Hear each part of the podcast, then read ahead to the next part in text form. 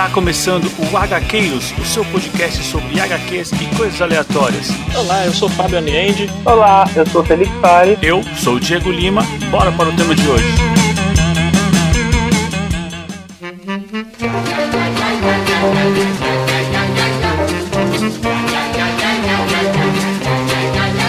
Mr. Sandman, quero sonhar, fazer com ela o mais lindo par.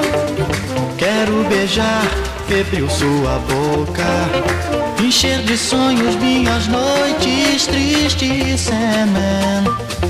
Estou tão só, da minha mágoa ninguém tem dó. Se você me ajudar, minha amada vou encontrar.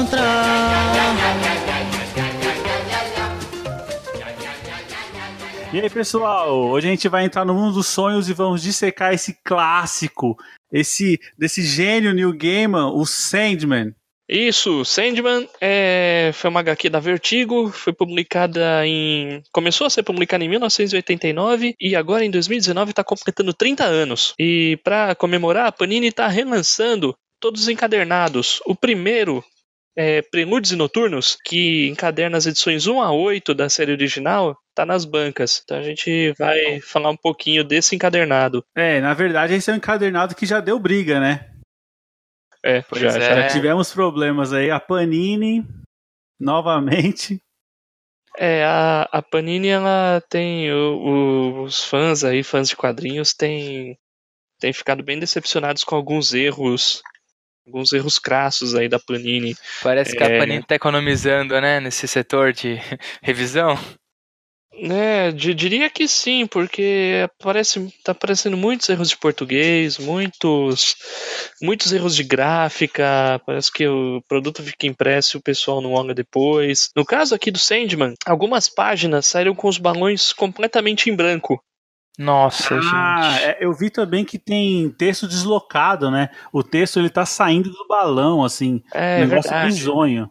É Nossa, verdade, parece bem verdade. amador então mesmo, né? É, E- exatamente. Até o Neil Gaiman se meteu nessa história aí. Até o Neil Gaiman ficou Ah, sabendo. fiquei sabendo, né? Parece que foi uma briga no Twitter, né?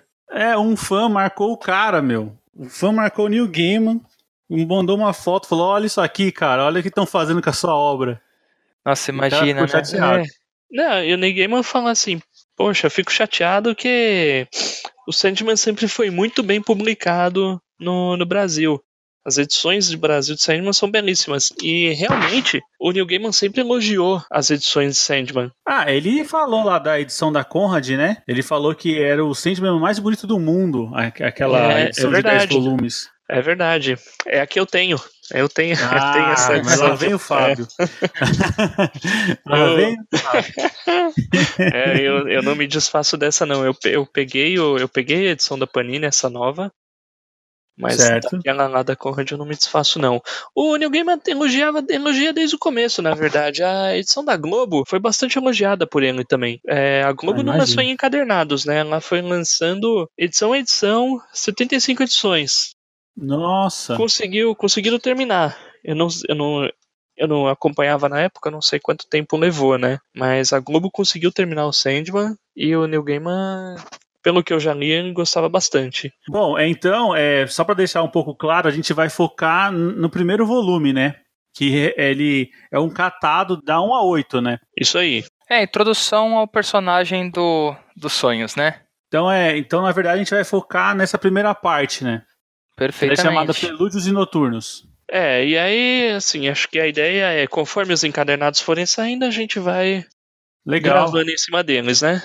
Então Perfeito. tá certo. Vamos comemorar então esses 30 anos do Sandman. Então, pessoal, a gente estava comentando sobre a edição da Panini, faltou mencionar, a gente comentou dos erros, mas faltou mencionar que por conta da, até do comentário do Neil Gaiman e tal, rolou um recall dessa edição.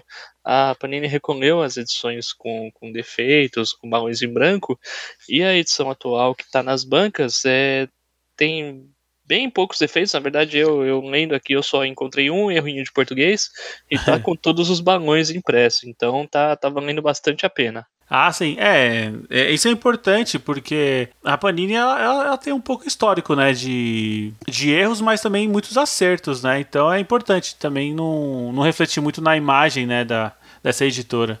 É assim, é, falando principalmente de Vertigo, no Uhum. geral, a acho que a gente pode dizer que a Vertigo como um todo vingou no Brasil graças a Panini. Porque, Com certeza. é, é, beleza, o Sandman já tinha sido publicado antes pela Globo, pela Conrad, mas muitas outras séries, é, editoras pequenas pegavam, começavam, lançavam algumas histórias e não, e não vingava, não ia até o final. O próprio Preacher durou anos e só foi publicado o final quando a Panini entrou no jogo e. Quando ela abraçou, lançar. né? Quando ela abraçou, exatamente. Não, legal, legal. Isso é importante pontuar que a, ela tá fazendo alguma coisa para corrigir esses erros. Legal. Exato.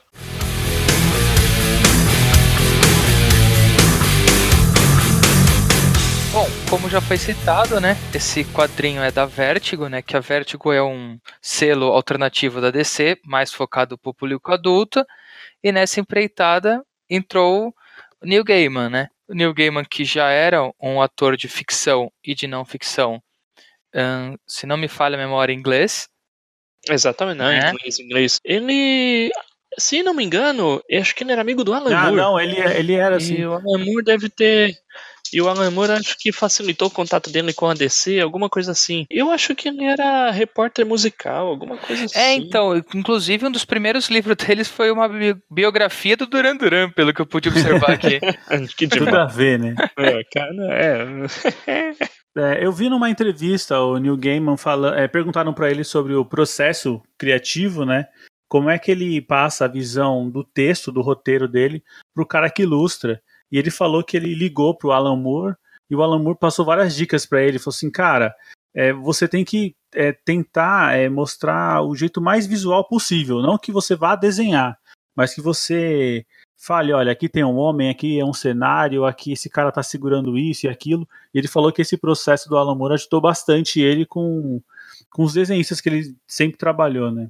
Cara, ter aulas com Alan Moore, cara. Que, Nossa, é, né? foi- foi basicamente isso. Foi É. basicamente isso. Não, isso é muito bacana, você vê que assim, né, o cara tava no lugar certo na hora certa, né? É, Mas, exato. Assim, fu- futuramente acho que o Alan Moore vai acabar sendo objeto aí de, um, Com de certeza. algum programa nosso, né? Mas Ah, o com Alan- certeza. O Alan Moore ele é famoso por desenhar os roteiros dele. Ele faz o roteiro e ele desenha quadrinho a quadrinho, indicando onde ele quer que o desenhista faça as coisas. Ele é um cara bem. É um cara É. bem rigoroso nesse, nesse ponto aí. Ele praticamente faz um, um storyboard pro desenhista. Nossa, gente. É, então é, é mais ou menos isso que ele passou pro Neil Gaiman, mas o Neil Gaiman falou que ele não sabe desenhar, né? Então ele, ele, fa- ele vai apontando, olha, esse pauzinho aqui é um homem barbudo, aqui é uma porta, ele vai apontando. É Não, basicamente e é isso. interessante que aí, por exemplo, da mente criativa do Neil Gaiman, a gente tem toda essa parte de personificação das entidades, né? Ah, sim. antropomorf- de antropomorfismo.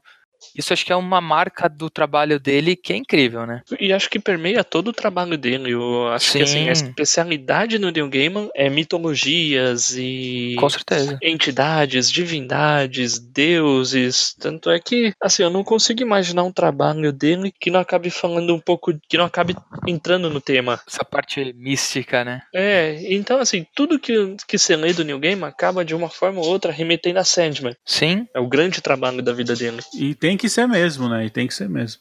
O Sandman do Neil Gaiman não é a primeira versão do personagem pela DC. O Sandman original ele, foi, ele é da década de 40. E, assim, era um vigilante, o nome dele, do personagem era Wesley Dodds, e ele era um vigilante que tinha problemas para dormir, então ele saía para bater em criminosos Ah, Os- tá. Usando uma pistola de gás do sono e uma máscara de gás. É, eu tinha lido um pouco, mas tinha lido bem por cima, então aí isso até encaixa com o começo da história do Sandman do Neil Gaiman, né? Exato, isso é, sim, sim, sim. Mas assim, nessa primeira versão, ele ainda não tinha nada místico, correto? Tipo, no sentido de ser uma Ah, não, entidade. não, é- essa, a- o Wesley Dodds nunca teve nada místico. Ele era um, um vigilante comum como o Batman. Era um Batman, exatamente. Era um Batman. Depois do Batman do Wesley Dodds. é, Nossa, Bate. nossa. Depois do. Depois do Sandman do Wesley Dodds, a gente teve um segundo Sandman, que eu não vou saber qual era o nome dele, porque eu praticamente nunca vi nada dele. Eu só sei que ele foi desenhado pelo Jack Kirby Ah, entendi. e foi escrito pelo Joe Simon, mas ele foi o segundo Sandman. E acho que ele já tinha mais poderes relacionados ao sonho, etc. Caramba, então já tinha uma sugestão ali, né? Na década de 70, é, tinha, tinha alguma coisa. Já, já, já tinha, tipo, ah, poderes dos sonhos, vamos lá, entrar no sonho dos outros. Já tinha algo assim no, no segundo Sandman. E é isso que leva a gente ao terceiro Sandman, que é o Morpheus, criação do Sim. Neil Gaiman. Assim, o Neil Gaiman, quando ele estabeleceu contato lá com a DC, com a Karen Berger, que era editora da, de- de- desses títulos que viriam a formar o selo Vertigo, na época não eram, mas depois viriam a ser, ele tinha algumas sugestões de personagens de terceiro escalão da DC que ele gostaria de trabalhar que estavam esquecidos. Orquídea Negra, Sandman e alguns outros. Assim, de imediato ele não pôde trabalhar com o Sandman porque o Sandman da década de 70 ta- fazia parte de uma super equipe na DC. Ah, É, a Corporação Infinito. Então ficou em stand-by e ele fez uma minissérie da Orquídea Negra. ah, eu fiquei sabendo sobre isso, que foi a primeira interação do Neil Gaiman com a Vertigo e com quadrinhos, né? Isso. É isso aí, é isso aí. Ne- né, Nessa, na época que esses, na época original em que esses gibis saíram, ainda não eram selo Vértigo. Ah, entendo. Era DC ainda, É, né? era DC, tanto é que nessas primeiras histórias a gente pode ver que aparecem muitos personagens do Sim. universo DC mesmo. Com certeza. É bem interessante, inclusive você vê os traços usados, né? É, isso, é, isso foi uma, uma grande surpresa pra mim. Porque eu sempre via Sandman como uma coisa muito fora desse circuito de super-herói, né? É, e aí, quando eu comecei a ler Sandman, aí tava lá, Arkham, tava lá falando da. Liga. sim, eu falei, sim. cara, onde isso aqui vai parar? Onde isso aqui vai É, me eu levar, acho que a né? primeira inter- interação com o Arkham é muito bacana, porque, tipo, a gente não espera por aquilo, né? Não, não, eu, eu pensei, meu, isso aqui pode ser uma coincidência, né? Só pode. e não, ele. Aí fala lá do Constantino e eu ah, não acredito, cara. Ah, sim. Realmente é muito legal, muito legal mesmo. O Sandman foi, começou a ser publicado em 89 e o selo Vértigo foi, foi criado em 92. Então, o Sandman já estava aí entre 30 e 40 edições lançadas Nossa. quando virou Vértigo. E aí, realmente, quando virou Vértigo, rolou aquela ruptura e aquela, aquela demonstração de que, tipo, ah, Vértigo é Vértigo, DC é DC. Hellblazer teve Foi isso pra também, Vertigo, né? o Vértigo e vários outros títulos. Mas continuando aqui, é, depois da publicação da Orquídea Negra, o Sandman esteve disponível. A ordem que ele tinha era: mantenha o nome do personagem, o resto eu quero tudo diferente. Perfeito pro Neil Gaiman, né? É, Pode assim, brincar do jeito que ele queria, né? tudo que ele precisava. Sim. Tudo que ele precisava. Era, era a chance que ele queria pra surtar aqui nessas páginas. Não, com certeza. E foi basicamente isso que ele fez, né? É. É, eu acho que assim, quem, Surtou. quem acompanha de novo, né, o trabalho do Neil Gaiman hoje em dia, vendo os deuses americanos, etc., vê que ele sempre foi aficionado por esse, esse conceito de, de humanizar o inumanizável, né? Humanizar a entidade. É, ele parece que ele, Sim, tá, ele é um amante de mitologias, né, cara?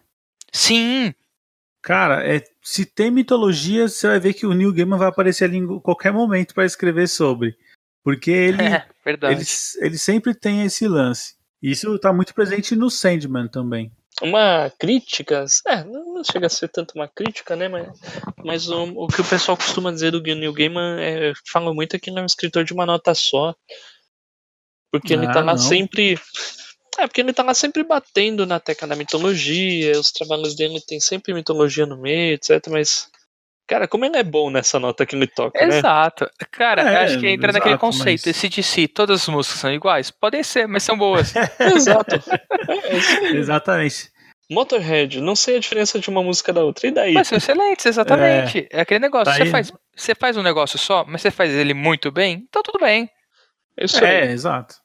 Não tem problema nenhum.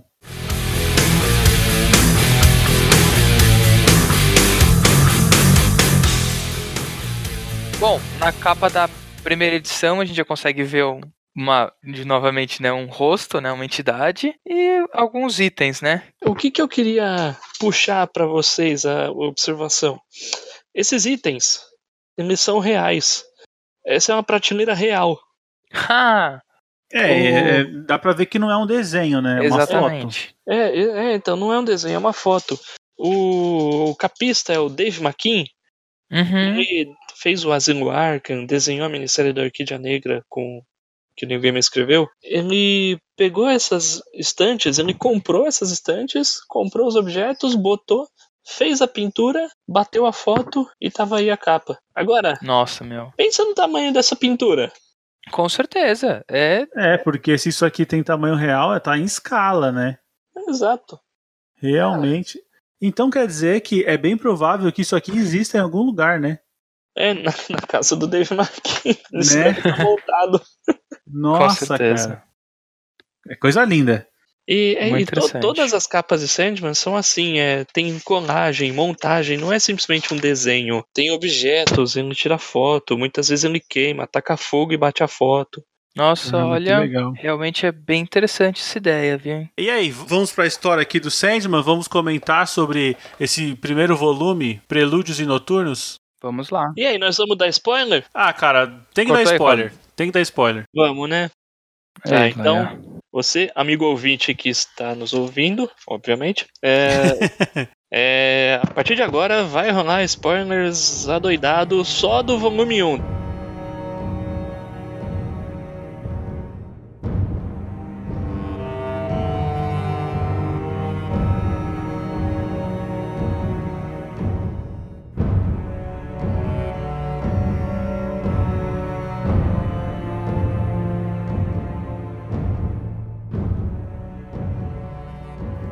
Bom, vamos lá.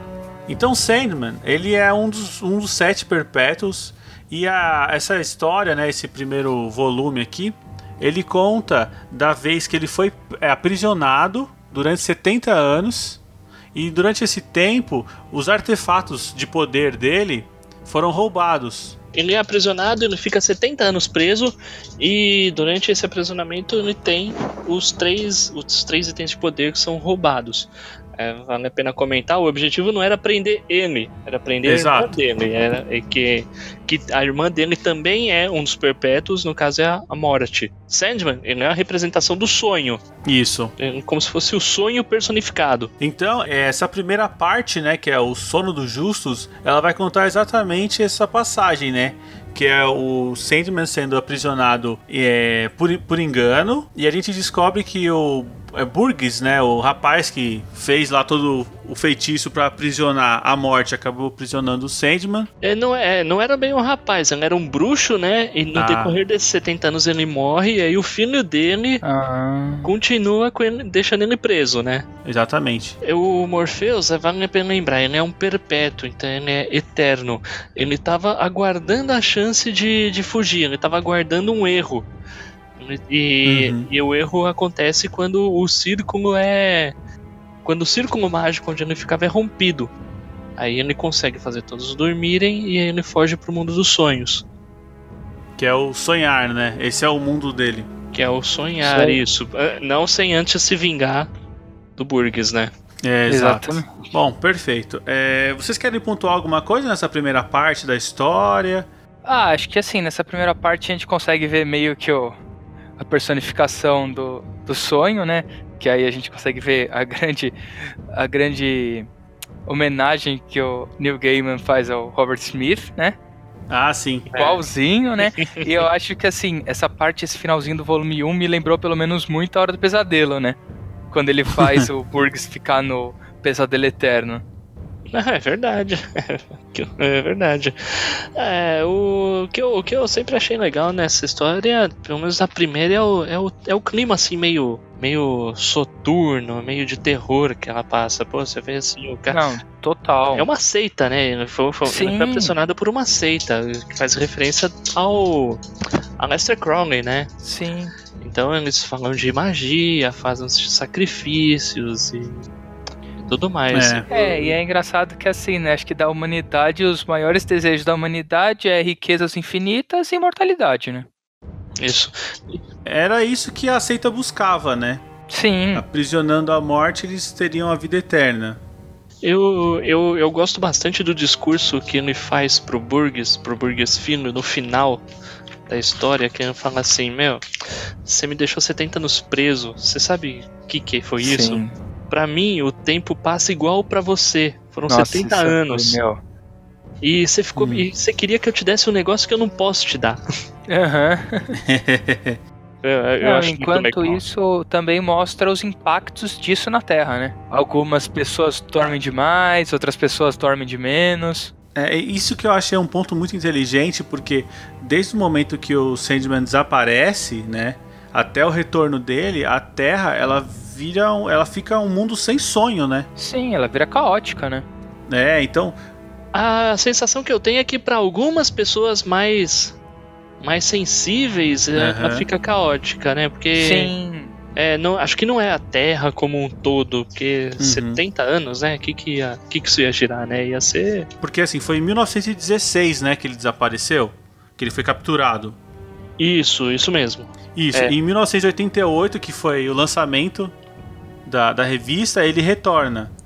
É, é, é bem, bem, Né, bem isso apropriado, né? É, Ah, então é claro, uma, é uma né? faixa de acontecimentos no mundo que parece que as pessoas estavam sem esperança, sem sonhos, né? Segunda Guerra Mundial, Primeira, Segunda Guerra Mundial, É, é verdade. né? Então, eh, eh, me pareceu assim que era meio que um o, o, o Neil Gaiman tava apontando, olha, galera, o motivo de tudo isso foi a seita que prendeu o Morfeu. O pessoal ficou sem sonhar, né? É, exato.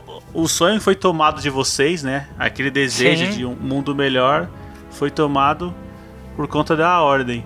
Eu achei, achei muito inteligente isso. É. Não, é bem inteligente mesmo, cara. É muito bem feito. É. Só, só pontuando, a gente falou, os três artefatos de poder do Sandman são o Rubi, o Elmo e a algibeira com, com a areia dos sonhos. Esses, Isso aí. É, A areia esses- é aquela que ele joga no- nos olhos das pessoas pra dar bons sonhos, né? Isso aí. É, va- Legal. va- vale lembrar, né? O Sandman, o Sandman é um personagem folclórico Sim. e é justamente esse o, o dom dele. É, é um personagem de fábula infantil. Acho que é mais predominante na Europa, né? É, pelo que eu Uhum. saiba, sim. E, e, e costuma se dizer isso, ele aparece e joga areia no- no- nos olhos das crianças para as crianças dormirem bem. Isso aí. Ah, sim. É, aqui no Brasil a gente conhece como remela, né? a criança acorda e fala, opa, peraí. É a Ah. areia do Sandman. Eu sempre achei que areia assim no olho dava conjuntivite. Pois é, né? É melhor nem testar isso daí, eu prefiro nem testar. Exato. Isso é. Ah, Bom, é, podemos ir pra parte 2? Vamos lá. Vamos lá.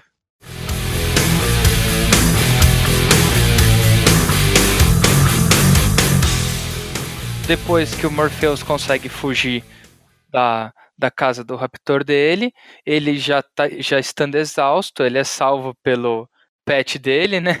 E acolhido até, a, até o reino dele, né? Por Caim e Abel. Lá ele descobre que o reino dele está em ruínas e ele chama as três bruxas para ajudar a encontrar o paradeiro do Elmo, que o Elmo tá no inferno, que a algibeira foi vendida a um humano, que até nesse momento a gente não sabe qual é, e que o Rubi também foi perdido na Terra, né? Ah, sim, isso é verdade. Foi roubado na Terra, né? Quais são as impressões de vocês do, número- do- do- da segunda história desse volume? Nessa segunda história, assim, o que eu achei bacana, a parte do, de ser Caim e Abel, né? Eu acho que a referência aí bíblica é muito bacana, bem utilizada. É, é, Achei uma brincadeira bacana. A parte do reino dele tá desolado, eu achei né, é interessante, porque realmente, né? Sem o guardião, como que é tal o reino dele, né? é uma edição que começa a mostrar assim a extensão de quem ele é, né? O tipo, pô, é, assim, Exatamente. Ele é o reino dele também. Acho Aham. que e, e- é e, é- e aqui nessa história começa a mostrar isso. E sem, sem ele o negócio definha, o negócio vai pro buraco. É, exatamente. Todos os. Qual que é o nome que eles dão? É todos os sonhos? Não, não é todos os sonhos. Acho Que são- seriam quem vive no mundo dele? são sonhos mesmo. São sonhos Acho que que, são ele, ele sonhos. comenta, né, que todas as entidades foram embora. É, se aproveitaram, né? Se Exatamente. aproveitaram pra, pra sumir. Uhum. O que eu achei legal nessa segunda parte é, é meio que um embate né, que ele tem, um encontro que ele tem com as três bruxas. Isso eu achei bem interessante. E elas Ah, é falam bem que bacana. É, que ele só tem uma pergunta pra cada uma delas, né? Então, Sim. já que ele tem três itens, ele resolve fazer uma pergunta sobre cada item pra cada uma. É, Eu achei isso interessante. Que ne- nessa página, né, a gente vê o Constantine, a gente Ah, vê o sim. Batman e o Robin também, né, cara? É, é uma lanterna verde. É a Lanterna Verde? Uma lanterna verde, né? Não é Ah, Robin, tá. É que ele tá azul aqui. né? Eu achei bem legal. E assim, ele faz uma pergunta, aí ele tenta emendar alguma coisa. Ela, não, não, não, cara. É só uma pergunta. Eu achei, achei, achei legal esse jogo que, que ele faz com as bruxas. não, é bem, bem Sim. bacana mesmo. Sim. E aí a gente descobre, né, onde estão os itens, né? O, ele sabe que o Elmo foi tá com um demônio do inferno Isso. e inclusive tá no inferno, não tá com o demônio na Terra, tá no inferno. É. A algibeira com a areia tá com o John Constantine, né? A, o- a Gibeira tá com o John Constantine e o Rubi, ele tem que perguntar pra Liga da Justiça. Exatamente. E aí já dá aquela misturadinha, né, do Sandman com o universo DC. Sim. Eu vou te falar que nesse momento, quando ela falou do John Constantine, eu já, já fiquei parado assim. Na hora É. que ela fala, pergunte pra Liga da Justiça, eu falei, caraca, cara, eles estão compartilhando o universo mesmo, Não, né? Isso eu acho que é bem bacana, assim. É, essa é a magia dos quadrinhos, cara. Exato, a muito legal. quadrinhos, a magia- o- não é só é, o, o cinema, o cinema, principalmente a Marvel, soube fazer, importar isso muito bem essa caracteri- Com certeza. característica. É, É. mesmo levando 20 filmes pra fazer, né? Aqui é em dois quadrinhos, ah, opa, tem o Constantine, tem o Batman, tem a Liga, vai atrás. Oh, É, não, não, não, que- não, não, não, no primeiro Homem de Ferro já aparecia o Nick Fury no final, não vem não. Verdade. Mas o, o bom do, o bom dos quadrinhos é que assim, né? Sendo da mesma editora, ela só precisa de um desenhista, né? Com certeza. Ela não precisa pagar ninguém. É, é isso mesmo. isso é. Aí ela entuxa quantos personagens ela quiser, né? Isso. Aí tem a brincadeira, né, que o, o Sandman faz, que ele fala, ah, então eu vou atrás desse somente humano, né? Sendo É. que ele nem sabe quem é Constantine, né? O que pode dar de errado? Exatamente. Eu... Menosprezando ele. Isso aí já leva a gente pra terceira história. Isso aí. So- que é, o título é Sonho em Breve, Sonho Comigo. E já começa apresentando o co-protagonista da história, que é o John Constantine. Exatamente. E assim, bom, resumindo o que acontece nessa história, o Sandman vai atrás do Constantine, pergunta pra ele da, das areias, o Constantine meio que dá uma relembrada, dá uma procurada, vê que não tá nas coisas dele, e aí percebe que possivelmente tá com uma ex-namorada dele. Uma ex-namorada que, é assim, quando eles vão atrás dessa ele descobre que a mulher tava cheirando as areias, Isso, meu Deus. comendo, passando Aham. no rosto, fazendo de tudo com as areias. Tipo, isso acabou com ela. Assim, Exatamente. um, um ser como Sandman depositou os poderes dele nessas areias e para ele usar para poder cumprir as funções dele. E aí um mortal ter esse contato ia, ia dar ruim. O, o que eu achei bem legal é, foi a representação do estado que se encontrou esse mortal a entrar em contato com, em tanto tempo com essas areias, né? A É. mulher, ela tá definhando assim em cima da cama e tá lá só no sonhar, sonhar, Sonhar, sempre sonhar, quis é. sonhar. A mulher, Não, é, é- sabe, perdeu sua, sua consciência. É, não tem mais sanidade nenhuma, né? Não, nenhuma sanidade. Muito legal, cara. Muito Não, legal e mesmo. até as armadilhas criadas na casa pelas areias, né? Que a Ah, gente consegue sim. ver que o Constantine cai nos sonhos. Você fica É. com várias entidades nas paredes. É, sobre as paredes, é, é o pai da moça, o que tá espalhado no corredor. Nossa. É, e, tá, e tá vivo. É, é assim, É, um negócio doentio, meu. a primeira vez que eu li isso aqui, que eu, que eu vi que, pô, beleza, a, mu- a mulher cheirou as areias do tempo, eu fiquei pensando, caramba, isso aqui, isso aqui é, é realmente é vértigo mesmo, não é uma simples Sim. história em quadrinhos Não, de, da não Liga é. da Justiça ou do Batman enfrentando o Super-Homem, não, isso aqui é assim, é, é realmente um quadrinho leitores mais que querem algo mais, Não, digamos com assim. certeza. É, é, são para leitores já iniciados nesse mundo, né? De Sim. histórias em quadrinhos.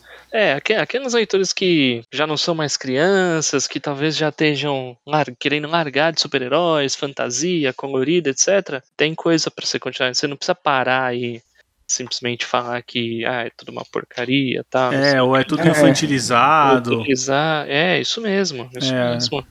É, pô, uma observação legal. O Felipe comentou que o Sandman é uma homenagem ao Robert Smith do The Cure, né? Sim. O John Constantine, ele é o. Cara, qual é o nome dele? É, é o John Constantine é o Sting. Sting, Nossa, eu não né? tinha É, reparado ele- nessa, não. Ah, que demais. O, é, o Constantine, é rapidinho, é uma criação do Alan Moore. E Sim. ele foi e apareceu primeiro nas revistas O Monstro do Pântano. E é, o Alan Moore sempre que- é, é, orientava os artistas a desenharem o Sting. Que da hora. é. Isso eu não sabia, não. É, isso aqui, é, essa revista é, é- Essa história é muito legal, porque assim, são os dois maiores ícones do selo Vértigo contracenando. Aham. Eu acho que É, isso, isso é nunca mais. bacana. Depois disso, isso não. Acho que eu me lembro não aconteceu mais. Fora o Constantine aparecer nas histórias do monstro, né? Sim. É, mas, bom, mas aqui essa história, assim, é legal pela parceria com o Constantine, né? Pela curiosidade e tudo mais, mas o Sandman não tem grandes problemas pra recuperar as- a, a Não, areia. é, realmente, Hum? ele só acompanha o Constantine, vê como a Rachel tá e meio que dá o sono que ela necessita, né? Usa as areias do jeito certo, né? O Fábio levantou a questão dos problemas que ele não tem, né, em recuperar. E a minha impressão, e isso ele vai se repetir em todo momento, que parece que o Sandman ele tá sempre no controle de qualquer situação. Assim, pelo menos nesse primeiro arco, eu não, eu não senti nenhum um grande alarde da parte dele, né? Nossa, agora eu estou perdido. É. Isso eu acho, assim, o personagem ele transmite isso. A gente vê ele reclamando que não tá no auge dos poderes dele por não ter os itens, né? Exato. Sim. É. Mas, é, de fato, cara, ele é um perpétuo, é, ele é mais que um deus. É, é, é, acho que é natural que ele esteja no controle da situação. É, Mas- Mas é, é, lá na última história, acho, acho que acho que isso meio que muda um pouco, né? Mas a gente chega lá. Chega lá, chega lá. É, é, a última história ela começa de um. Ela tem um Sandman um pouco diferente no início, né? É, isso. Mais reflexivo, assim. Bom, Pô. vamos, chegar lá. Constantine é um puta de um personagem. E acho que lá pra depois a gente pode fazer um cast sobre algumas histórias dele. Legal, sempre quis ler. É, não, cara, e ele faz um comentário pro Sandman e ele fala assim, pô, desde, desde Newcastle eu não durmo direito. Será que. você- E aí ele pede pro Sandman pra poder ter uma noite de sono bem boa. E aí por isso ele vai cantando embora. E assim, cara, o Constantine, ele. É, inadvertidamente, todos os amigos dele se ferram por causa dele. Caramba. E, e- inadvertidamente, tipo, por conta dos rolos dele, todo mundo que ele conhece acaba se ferrando. Nossa. E esse caso de Newcastle, meu, essa história é emblemática, assim, é pesadíssima. Caramba. Pesadíssima. Sério? Então, em uma frase, o, o Gaiman ele traz todo um background do, do personagem. Isso é muito interessante, mano. Caramba, cara, que legal. Eu, agora eu não tenho certeza quando que a revista do Constantine foi lançada. Uhum. Mas se, pra, pra falar de Newcastle aqui é porque já. Já, já aconteceu, né? Porque já tava rolando, é. Não, legal, vamos anotar aí pra gente ir atrás. Eu acho até legal pra fazer um paralelo, né? É, com certeza. Sim.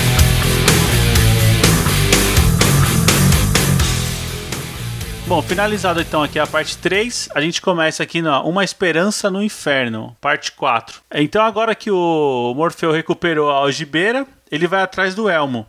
E a gente já sabe, que as bruxas já falaram, ele está em posse de um demônio. Então o Senhor dos Sonhos ele mergulha nas profundezas do inferno. Quero fazer um adendo aqui porque pra mim é, é- essa é uma das melhores histórias da, de- desse primeiro volume. Já quero deixar aqui já meu voto, hein? é. É, eu gosto muito. Bom, então o Sandman é, ele é guiado pelo Etrigan e aí ele descobre que o Lúcifer, né, o Estrela da Manhã, ele está dividindo a coroa com Azazel e Beelzebub. O seu elmo está com os demônios. Então o sonho, né, é engraçado porque o Morfeu ele é chamado de sonho, é de Morfeu, nunca de Sandman, né? Eu não, É. não lembro de ter escutado isso. interessante. O É, Sandman é si, eles ninguém chama ele, não. Mas assim, é, é, só o fato, desculpa, é, desculpa, só o fato dele ser chamado de Morfeu Aham. já já dá uma ideia de como que ele é visto em várias culturas por vários povos diferentes, porque Morfeu é o deus grego dos sonhos.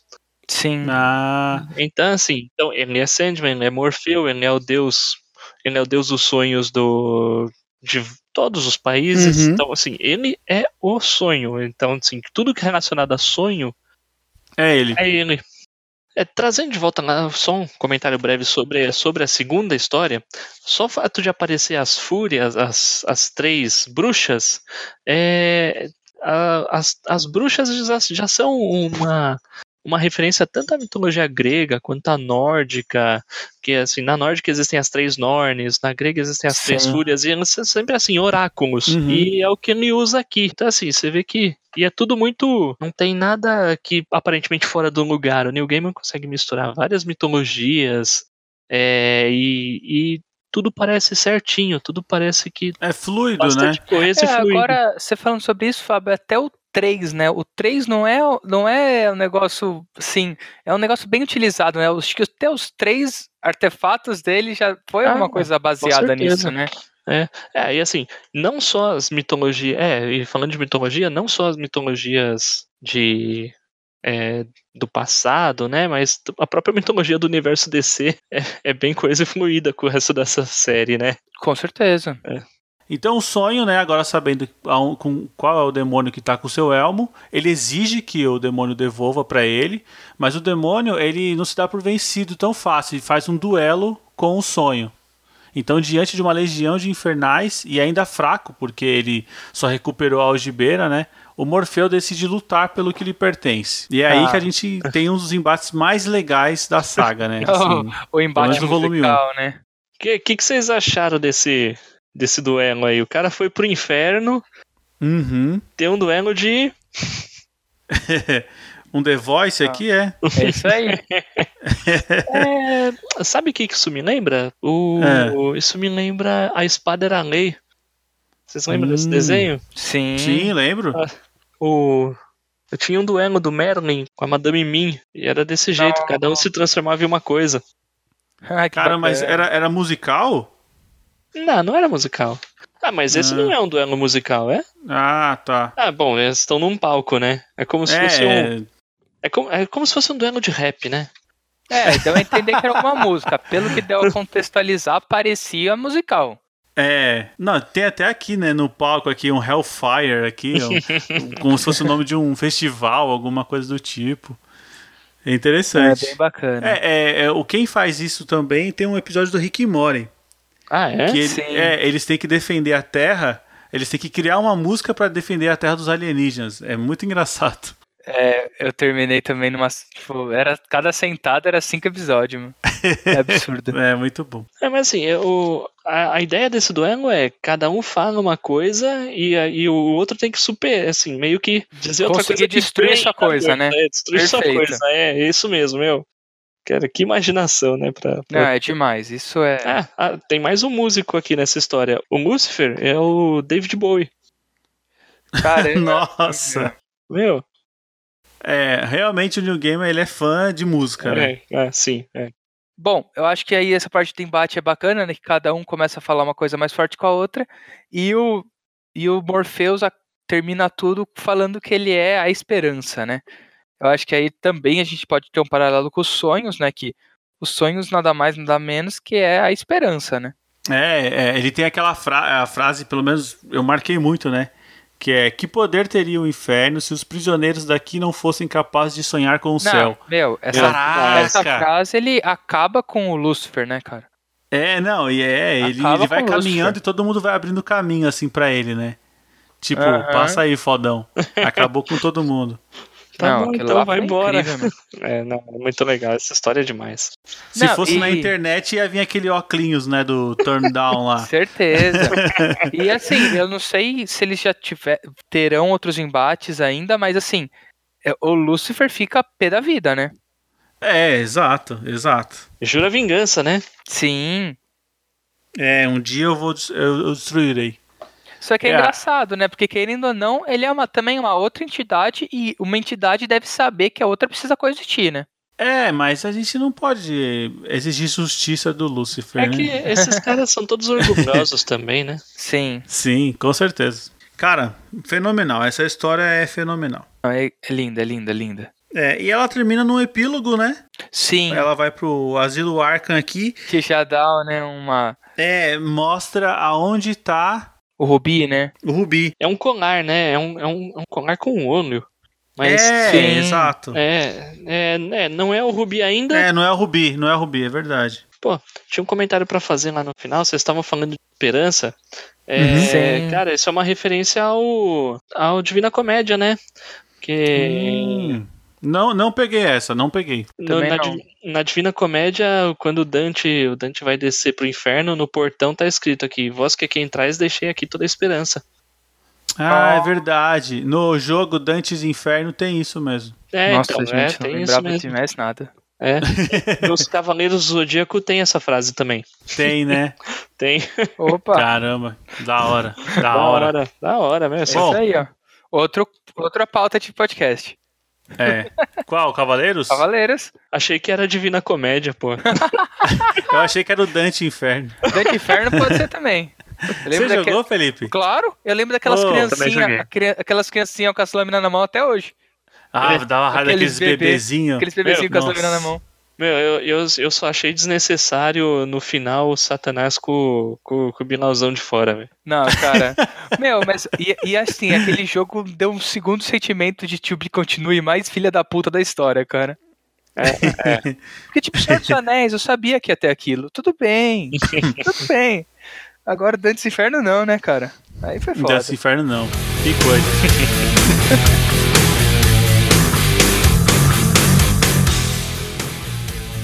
Então vamos lá. Bom, na parte 5, então, vão ter duas histórias paralelas, né? Numa delas vai estar o Morpheus procurando o Rubi.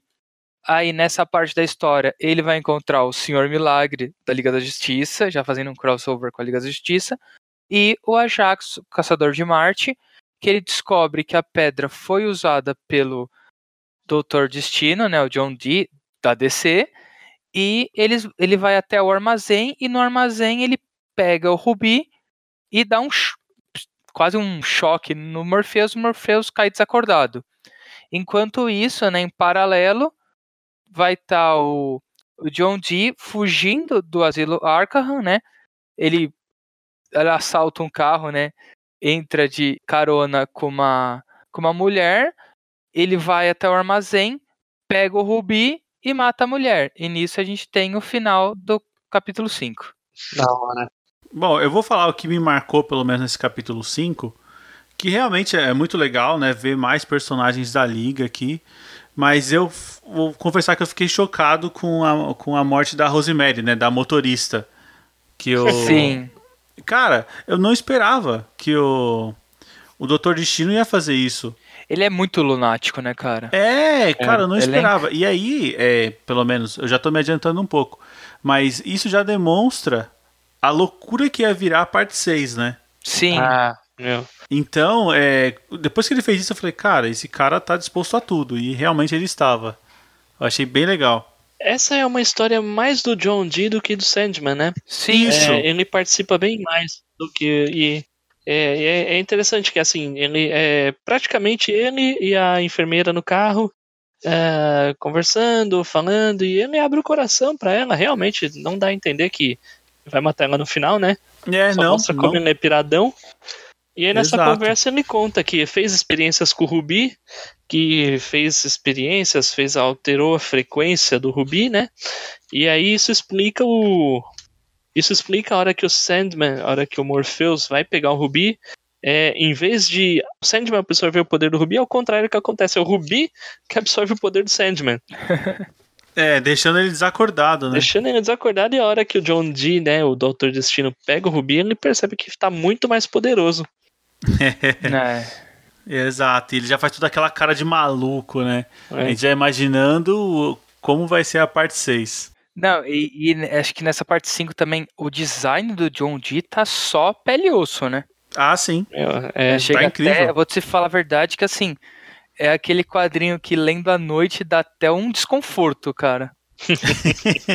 Sério mesmo, meu. É, dá, acho que dá pra traçar um paralelo com a moça que ficou usando a areia no Sim, volume mesmo. 3, né? Porque Exatamente. o, é, o John Dee também foi consumido pelo Rubi, né? Ele é, ele é praticamente o Smeagol. É, mas ah, é, é, mesmo. verdade, é verdade. É, um paralelo É. com o Smeagol é uma boa. É. Sim. E ele ficou décadas, imagina, quanto tempo ele não usou esse, esse Rubi? Décadas, né? Sim. Perfeito. Ah, É isso mesmo. Ele lembra a, a mulher, né? Só que usando mais tempo, né? Por isso que ele tá mais zoado ainda. É, é, é demais. Pô, tem uma observação que eu tenho que fazer. É, essa história, é, o Felipe comentou, ela abre com o sonho do Senhor Milagre. Sim. É, é um sonho em Apocalypse, que é o planeta do Darkseid. É, Aham. e tanto o Senhor Milagre nessa edição quanto na, na edição anterior apareceu o Etrigan. Os dois são criações do Jack Kirby. Nossa, que bacana. É, que o Jack Kirby que criou o universo Marvel, né, ao lado do Stan Lee. Sim. É, nos anos 70, eu acho, o, o Jack Kirby meio que tretou com a Marvel, né? Foi pra DC e criou diversos personagens novos que expandiram muito o universo DC e deram uma riqueza que, que assim, é, o, o, o Kirby, assim, dá pra dizer que ele moldou um universo, dá pra dizer que ele moldou os dois universos, porque hoje em dia. Hoje em dia não se fala em universo DC sem Darkseid, sem o Verdade. Nova Gênesis, sem Apocalypse. É, e, e é incrível como tudo isso é, é- como tudo isso se encaixa. É, dá pra dizer que assim, tanto que o Jack Kirby era um cara foda. Não, demais, cara, demais. Olha. A Panini ano passado relançou é, em dois encadernados o Etrigan do Jack Kirby. É Ah, completinho. legal. Bacana, meu. É. a, a Panini, a Panini faz um serviço bom de vez em quando. É. Quando ela não cobre Sim. os olhos da cara ou faz uma revisão meia tigela, Exato, é, exato. Se salva, né? é isso aí. Bom, e aí? Pois é. Parte 6? Parte 6? Isso aí, vamos lá. A parte 6, bom, continua exatamente de onde parou a história anterior, né? John Dee no- chegando numa lanchonete. A parte 6, o nome é 24 horas.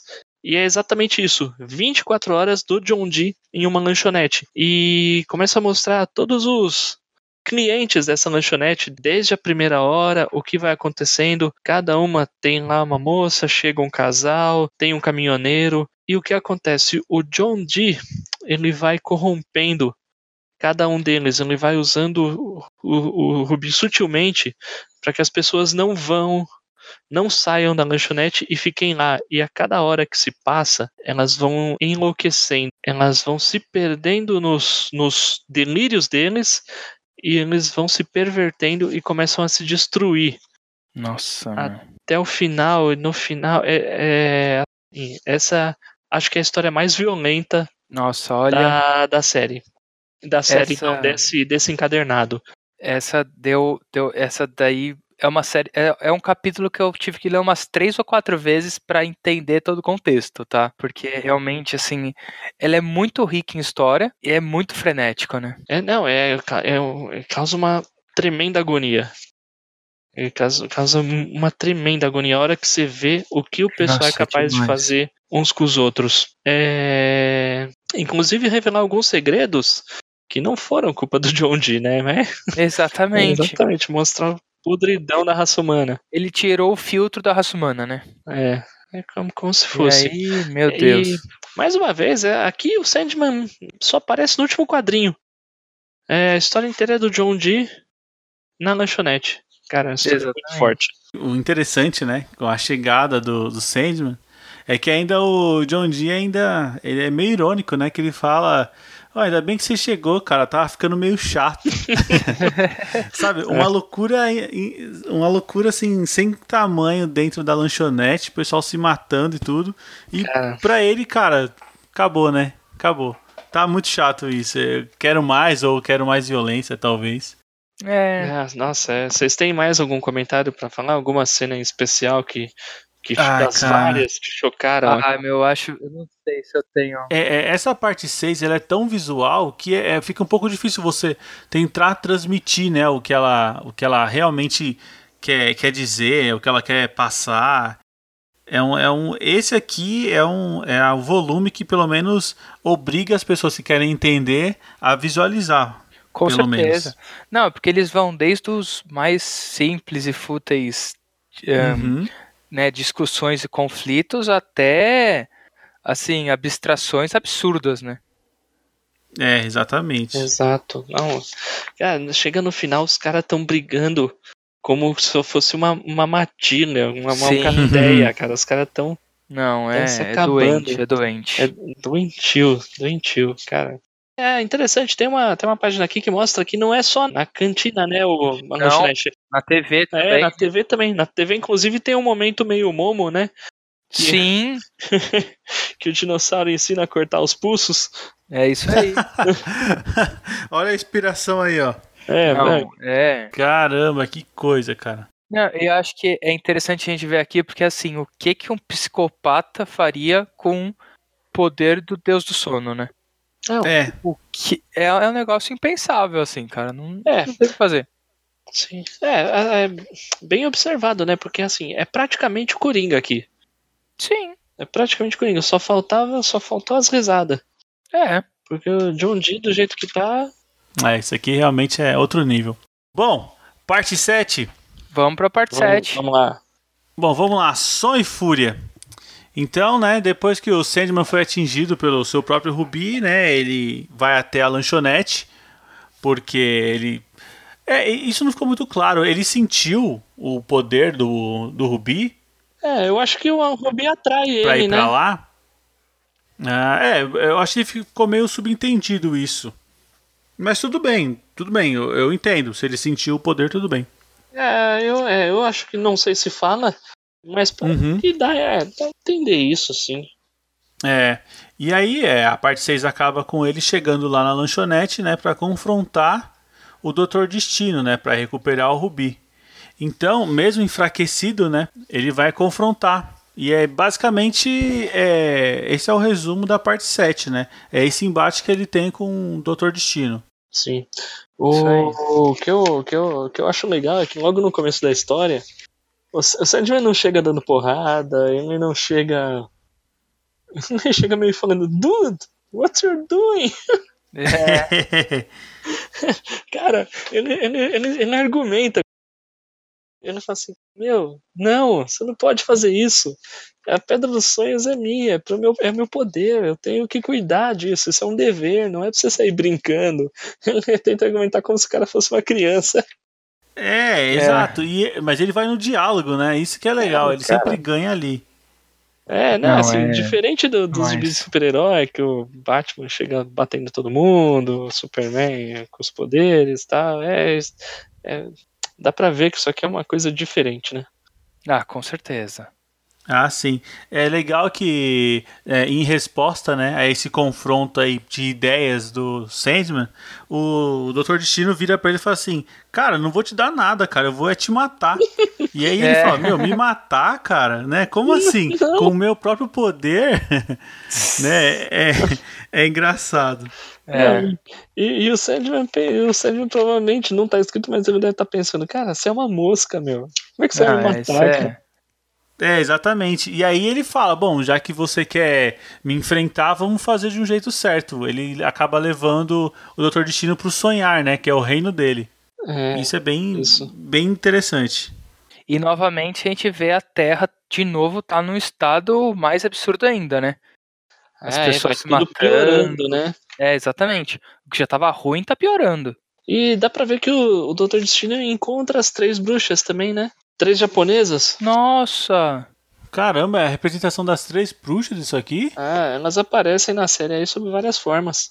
Que bacana. Caramba, que legal, cara. É. E assim, elas falam a real pra ele. Elas falam a Uhum. real Sim. pra ele. Meu, o que, que você tá falando? Você acha que você. Você acha que você sonha o quê, meu? Você sonhou que você tá estuprando sua mãe, cara. É, cara, Nossa, Tipo, nossa. Eles dão a real e ele começa a ficar doido. É, não, e aí tem umas respostas lá, é tipo, eu devia ter estrangulado você ao nascer. Caramba, cara. O negócio é doentio mesmo. Não, é doentio, doentio. E, e ele começa a ficar doidão, querendo achar o Sandman, até que. Até que ele fala assim, meu, você quer tanto essa pedra, olha o que eu falo, olha o que eu faço com ela. Aí ele esmaga a pedra na mão. Isso foi surpreendente, hein? É, e aí a gente vê o que, que esmagar a pedra faz com o Sandman, né? Sim. Todo o poder volta pra ele, tudo que tinha sido ele mesmo fala. Meu, eu nem sabia, eu nem me lembrava que eu tinha posto tanto poder nessa joia. É, não, aí realmente aí ele transforma. Aí ele vira a entidade mesmo, né? Aí não tem nem o que falar, né? E eu não sei se é impressão minha, mas assim que ele aparece nessa forma pós-destruição do Rubi, ele aparece de calça jeans e camiseta, né? Sim. Até então ele só tava aparecendo de sobretudo. Ele virou uma, virou uma versão É. mais despojada dele, né? É, é, me pareceu muito mais a versão do vocalista, né? É, Assim, Ai, da demais, inspiração cara. dele. ele virou mesmo o Robert Smith. Não, né? mas você sabe, É, lendo, lendo esse primeiro volume, você vai vendo que ele vai virando mais Robert Smith a cada take, né? No último quadro, então, do último. É. Da parte, da parte 8, é absurda a semelhança deles. Tem uma mudança de desenhista, né, no meio da série. Ah, isso eu não sabia. Até o número 5, o desenhista é o Sam Keith. Tá. No, do número 6 em diante é o Mike Dringerberg. Nossa, meu. Ah, eu acho que, é, acho que é por isso que dá a impressão de que o cara tá muito mais Robert Smith. Ah, que bacana. o Neil Gaiman chegou no cara e falou, ó, dá, um, dá uma, uma semelhança aí, cara. Tipo, ó, Vai ficar gravei, igualzinho. ó, né? gravei esse, esse disco aqui pra você, ouve aí. É. e aí ele resolve o, esse embate, né? Ele recuperando o poder e ainda é, meio que perdoando, né? Ele, ele perdoa o Doutor Destino, é isso? Ele decide levar o cara de volta pro sanatório. Ele fala assim, ó, talvez até te mate. Mas ele reconhece, né, que esse é um poder que não é pra ser usado por humanos, né? E fala que os danos à mente dele, assim, é, foram consideráveis. Então, o que restou foi levar ele de volta pra casa. É, ah, mas tem outra coisa aqui também, ah, o, o- no fim de tudo, tem, Uhum. tem um certo sentimento de gratidão pelo de Ah, ter destruído a legal. joia. Né, tipo, ele fala, meu, pô, você destruiu a joia, eu recuperei todo o meu poder. Tipo, beleza, você brincou com coisas além da sua imaginação. E é isso, eu acho que não matar foi uma forma de perdoá-lo. É. É, pode ser. Ou uma punição, né? Às vezes a morte pode ser o caminho mais fácil, Ah, também, é verdade. né? Um cara, um cara como ele tem que conviver com as coisas que- horríveis que ele fez. É, ah, de fato, de fato. Tem isso Né? também. É. É. O que eu acho legal dessa parte 7 é que ela ela não encerra, mas ela conclui o objetivo inicial, Que era pegar os que era três recu é, artefatos, né? Com certeza. isso, recuperar o poder, né? E pegar os três artefatos, exatamente. Eu acho que, pelo menos na minha, na minha opinião, Uhum. parte 7 até então é a história mais fraquinha.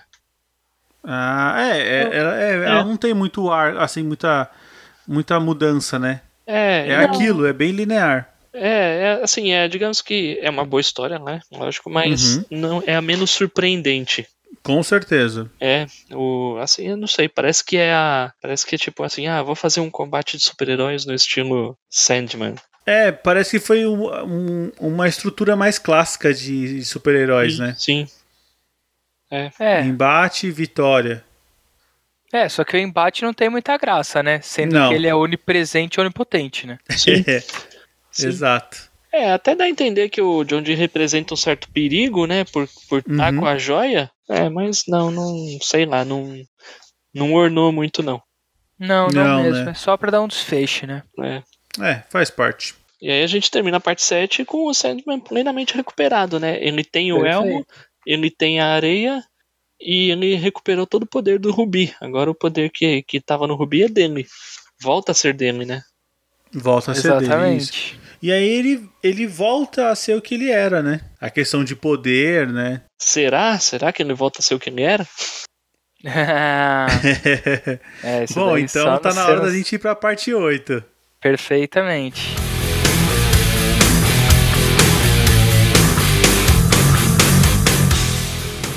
Bom, agora na parte 8 a gente já vê um, um Morpheus tranquilo na pracinha da cidade. Ele tá alimentando os pombos, né? Tranquilo na praça da cidade. E ele começa a conversar com uma, com uma jovem, que até então a gente não sabe quem é. E durante essa conversa, a gente percebe que ela já é uma antiga amiga, ou melhor, familiar, né? que é a morte. E aí ele comenta com ela que ele foi preso porque estavam procurando para prender ela e ela fica pé da vida porque falou, pô, por que, que você não foi, não me avisou que você tava assim? É, o cara, o cara passou 70 anos preso, saiu de lá sedento, sedento de vingança, foi atrás, se vingou, foi atrás dos itens de poder, conseguiu. E como que ele tá depois disso? O cara tá deprimido. Sim. É, cara, ele tá parece, parece com uma crise existencial, né, Tá cara? passando por. É, é, isso aí, é, passando por uma crise existencial. Meu, ele, tipo, ele tá lá alimentando os pombos de boa, na, na mó bad vibe, é, assim, só na, curtindo uma fossa. É, é que É. parece que todos os, os objetivos, toda essa É trajetória isso dele aí. não, não supriu, né? É, ele, achou que ia encontrar o pote de ouro e chegou no objetivo e não tinha. Não tinha. Ou melhor assim, supriu, só que ele percebeu que ele gastou 70 anos planejando a vingança Uhum. e agora acabou o objetivo, né? É. Eu acho que é a história do cachorro que corre atrás do carro. Sim, Uhum. Aí o carro para e o cachorro não sabe o que fazer. exatamente. E aí a gente começa a ver sobre o que realmente que o, o Sandman fala, né? Porque meu, o cara ele é uma personificação do sonho, ele é um perpétuo, ele é mais que um deus, poderes além da imaginação, tudo que você possa imaginar, vive pra sempre, faz o que quiser e o cara passa por crises existenciais. Não, E- é isso coisa. aí é- E, a, e aí precisa vir um familiar, um parente querido, pra conversar com ele, pra botar ele pra cima. Cara, isso aqui é sobre família, isso aqui é sobre É. relações. Sim. É, então, assim, ah, Neil Gaiman tá falando de mitologia, faz uma mistureba, ele faz toda essa mistura pra falar de relacionamentos. Nossa, Cara, incrível, isso aqui, meu. é, Sim. isso aqui é demais. E o que falar da morte? O que, que vocês acharam da morte? Ah, cara. É, é, é demais, cara. É demais. Muito bacana. O, o detalhe que eu achei mais legal da morte é que ela é a irmã mais velha do Morfeu e ela fala que ela vai ser a última, a último ser, né, a morrer. É, Ela vai ser a, a- o ser que vai apagar a luz do universo. Sim. Tipo, o que faz todo sentido com a morte, né? Sim. É, do mesmo jeito que o, o Sandman é a personificação do sonho, Uhum. a morte é a personificação da morte. É, Sim. Exato. Ela é a ceifadora de vidas. É. E, e o, o contraponto é que ela é, ela ama a vida, né? É, ela tá sempre de boa, sempre pra, pra frente. O que a gente sempre encara a morte como uma coisa triste, a própria morte não é, pelo menos nessa representação. cara, por que você acha que o Thanos se apaixonou por ela? É verdade. verdade. É verdade. um detalhe que eu vi numa entrevista do, com o Neil Gaiman foi que ele pediu pro, pro desenhista, né, pro ilustrador, falou assim, olha, eu quero que a morte ela tenha a cara, ela seja muito parecida com a Nico do Velvet Underground. Nossa. É, só que aí o cara acabou fazendo essa gothic ah, aí, é né? outra? Ah, não é a Nico do Velvet? Não, não é. A Nico não tem nada a ver. É, Eu não conheço, não sei quem é. É, É, caramba, tem nada a ver. Não sei, não. Ah, ia falar do visual da morte, ela tá sempre com. carregando o Ankh, o, aqui, o, símbolo, o símbolo egípcio. Ah, sim. É, eu ia falar que ela curtia Raul Seixas. O Raul Seixas usa esse símbolo? Usa.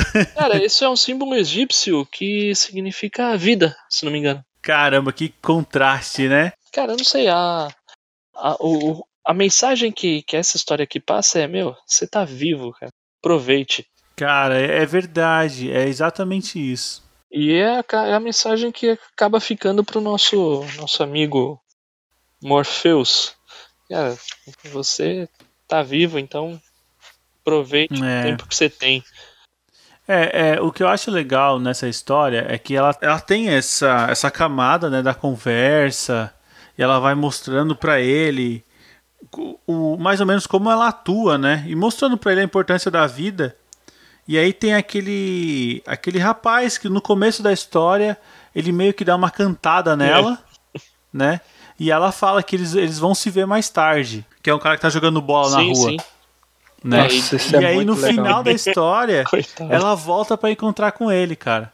Só que, cara, sabe, é um encontro com a morte. Cara, eu achei isso muito, Muito muito, poético e muito Sim. bonito. Sim, Porque acaba na morte do cara, do Franklin, né? é.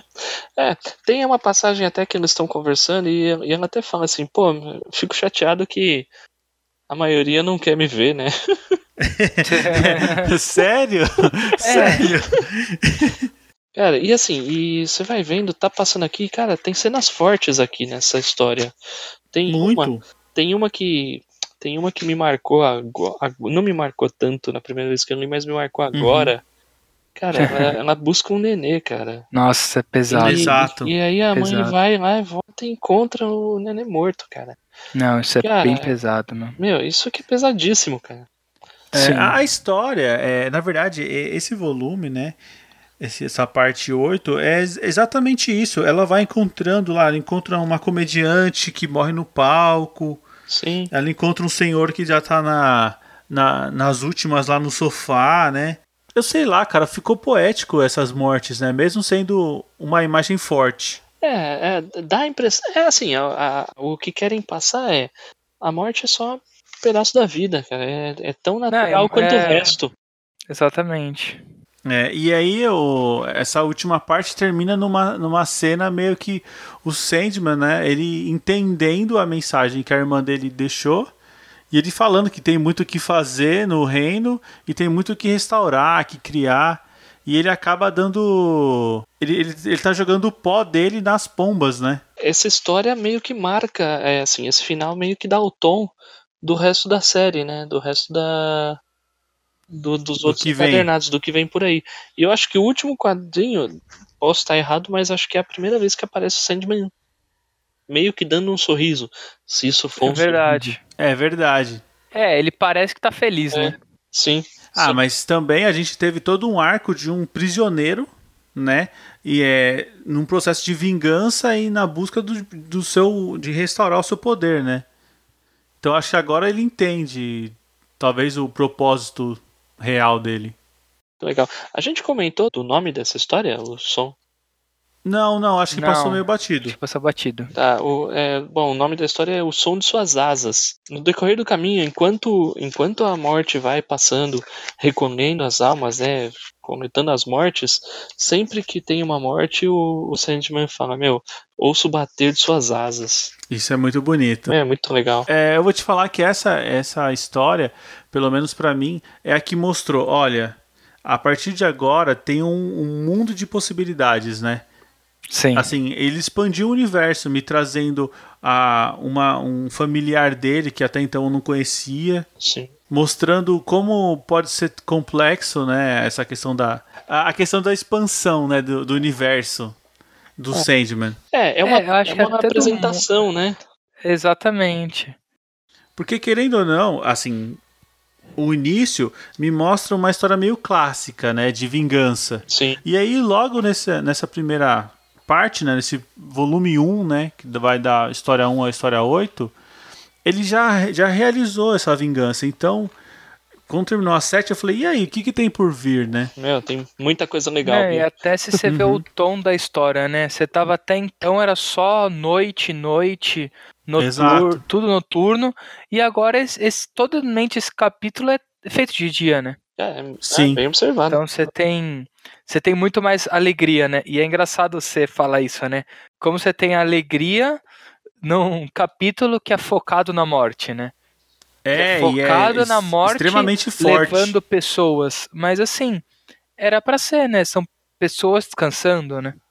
Sim, demais, demais. Encerra o primeiro volume, né? É, de um jeito primoroso. É, é a melhor história. É a melhor história. Sim. Ah, É, é, incrível. E uma curiosidade, o Neil Gaiman, o Neil Gaiman costuma dizer que essa, essa é a primeira história que, que- de Sandman que ele escreveu que, que, que realmente saiu do jeito que ele queria. Ah, que bacana. É. É, é mas é, assim, é é como vocês falaram, o, primeiro episódio, assim, apresenta alguma coisa, apresenta o universo, apresenta o personagem, e a sensação que dá é que vai tudo se concluindo e chega no, e chega no episódio, no, no volume 8, no, na edição número 8, parece Aham. que é tudo reapresentado, tudo vira de cabeça pra baixo, e assim, você fica Isso. pensando, meu, como vai ser daqui pra frente? É isso é, a, a minha impressão ao terminar foi exatamente essa. Eu falei, cara, eu quero mais da morte, eu quero saber dessa Sim. família. É, foi, é, foi basicamente isso. É um capítulo divisor de águas, né? Total, total. É, é, e realmente, a melhor história até aqui. É. Mas não, Bom. não é a melhor do Sandman, hein? Nossa, não Opa, me fala não é isso. melhor. eu, tô, eu já tô ansioso pra ver o segundo volume aí.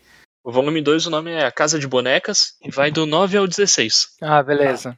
Ah, legal. Ah, é porque eu sempre vejo aquele encadernado em quatro volumes. Então vai É, ver que é a edição definitiva, né? definitiva que eu É, não, conheço. é a edição definitiva da Vai ser Panini. definitivo. Ah, então é essa que eu conheço. É, é, assim, a Panini, é, logo que ela assumiu o, Uhum. o selo Vertigo, Vertigo ele- eles começaram, a- eles lançaram o Sandman e lançaram as edições definitivas em quatro volumes. E acho que depois É. eles lançaram mais um volume com as minisséries da morte e algumas, e algumas edições especiais. É, que eu acho que Legal. eles começaram a trazer aquela Absolute lá de fora, né? É, é, não é tão. Acho, que, acho que a versão Absolute é mais. Não, é os mesmos volumes, né? Aí é só É, a sim, capa é. que diferencia e tal. É, a versão Absolute é muito mais. É muito mais absurda do que. do que do que do que a definitiva da Panini. E, Ah, tá. Só que isso já faz alguns anos, né, que eles lançaram essa versão definitiva. E agora, como esse ano tá, tá, tá, tá comemorando 30 anos do lançamento original do Sandman, eles estão relançando em uma versão mais pobrinha, digamos assim, capa cartão. Mas então é bem provável que eles vão agrupar nesse esquema de prelúdios e noturnos, casa de bonecas, terra Ah, dos sonhos. Ah, sim, sim. É, Ah, com legal. certeza. Legal. Na, na contracapa dessa primeira edição, já tem Uhum. aqui da descritivo de todos os volumes. Quer dizer, chamam de Ah. Biblioteca Sandman. Tem inclusive o, o- os Caçadores de Sonho, eles estão considerando também o Prelúdio, que foi lançado depois. Certo. Então, Ah, é, legal. agora só saiu esse- essa primeira edição aí, Prelúdios e Noturnos. É, eu, eu acho que a Casa de Bonecas deve, deve ser lançada ainda esse ano também. Acho que, pelo que eu li, ia ser lançada uma edição a cada três meses. Cara, vale muito a pena, hein? Vale a pena demais, cara. É, Fiquei muito afim de ver ó, o desenrolar aí do Sandman. É, cara, É. assim, eu tenho a coleção da Conrad, né? Uhum. Mas, eu, mas assim, é uma, é uma coleção de luxo também, né? A- Sim, sim. o, eu sempre pensei, pô, seria legal se tivesse uma versão mais, mais baratinha, né? Pra pegar, ler, folhear, etc. É, que a, a de luxo a gente sempre quer guardar do jeito que comprou, né? Eu não sou de fazer muito isso, eu sempre quis ter só uma versão das coisas, mas acho que o Sandman merece. Esse foi o nosso programa de para falar da edição especial de 30 anos do Sandman, o volume 1 Prelúdios Noturnos. A gente pretende continuar falando de Sandman. O próximo programa vai ser quando a Panini lançar o volume 2, que é a Casa de Bonecas. Eu acho, é, eu acho legal a gente ir acompanhando assim com o lançamento, porque a galera que for pegar esse trem andando, eles já vão lendo junto com a gente. Eu acho legal. Sim, sim, muito bacana. Muito bacana. Muito bacana. É, E aí, Felipe? Tudo certo? Tudo certo. Bom, então, para quem quiser participar da nossa discussão, quer mandar seus comentários aí, como é que faz, Fábio?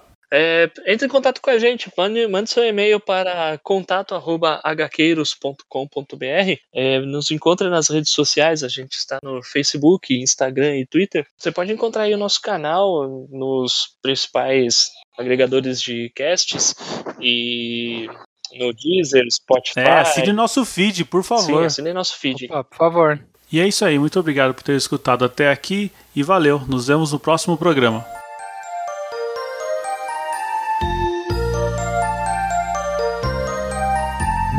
Sandman, bring me a dream. Make her the cutest